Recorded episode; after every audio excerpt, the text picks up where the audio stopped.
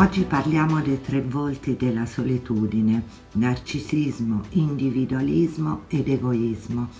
Abbiamo già affrontato il tema della solitudine e uno diciamo, dei concetti eh, più rilevanti della solitudine è che la solitudine è una mancanza di contatto con se stessi. Quindi innanzitutto la relazione primaria che permette l'incontro con l'altro è avere un livello di intimità con sé.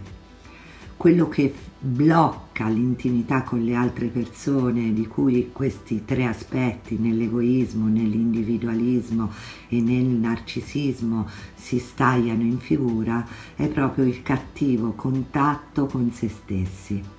Ora andiamo a vedere le differenze sostanziali perché l'individualismo che in molti viene eh, definito con aspetti negativi non ha in realtà un'accezione solo no, negativa. L'individualista è una persona che mette al centro l'individuo l'individuo come organo di autonomia e di scelta.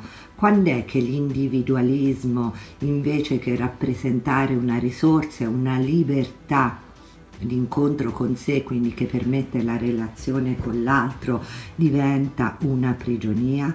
Quando viene affiancato da questi altri due aspetti, eh, l'egoismo e il narcisismo.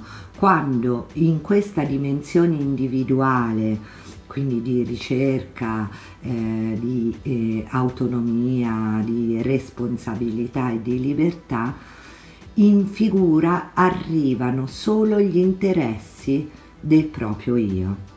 Ecco l'egoismo. L'egoismo no, porta con sé la radice ego, quindi in primo piano c'è l'egoità, in primo piano c'è l'io l'io che non permette l'incontro con l'altro, l'io che si sovrappone all'incontro con l'altro. Il narcisismo di cui eh, molti parlano, questa parla, viene definita come una società narcisistica, viene inteso solamente nell'accezione degli aspetti grandiosi della personalità. In realtà dal punto di vista psicopatologico il narcisista ha un'identità Mm, ha un'identità tragica, un'identità ferita, quindi questi aspetti di magnificenza e questa ricerca di approvazione, questa ricerca di controllo nella relazione avviene per cercare di pacificare aspetti dell'interiorità che eh, sfuggono al proprio, um, diciamo, alla propria riflessione. Quindi nel narcisismo e, e nell'egoismo non c'è incontro con l'altro, c'è il fallimento della relazione con l'altro, perché per incontrare un'altra persona abbiamo bisogno di una quota di intimità con noi e di una quota di generosità abbiamo, dobbiamo avere un capitale da spendere.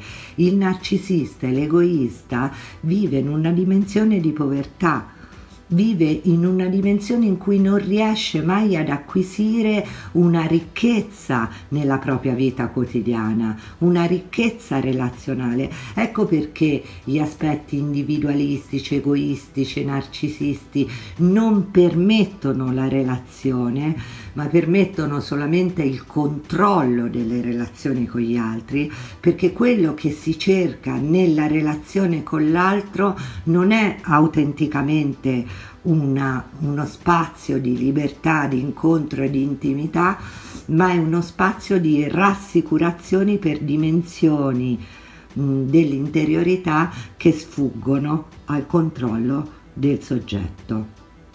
Mai come in questi tempi abbiamo sentito persone soffrire di solitudine, soffrire di non incontrare l'altro, ma questa è la domanda con cui oggi io vi vorrei lasciare in questa ricerca dell'altro siamo sicuri che c'è la disponibilità di incontrare l'altro, ad incontrarlo con i suoi bisogni, con i suoi desideri, con le sue differenze, piuttosto che cercare l'altro come un palcoscenico, come una cassa di risonanza dei sentimenti che ancora sono abbozzati in noi. Incontrare un altro è sempre un, un atto di grande responsabilità e per essere responsabili eh, verso qualcuno dobbiamo innanzitutto essere liberi.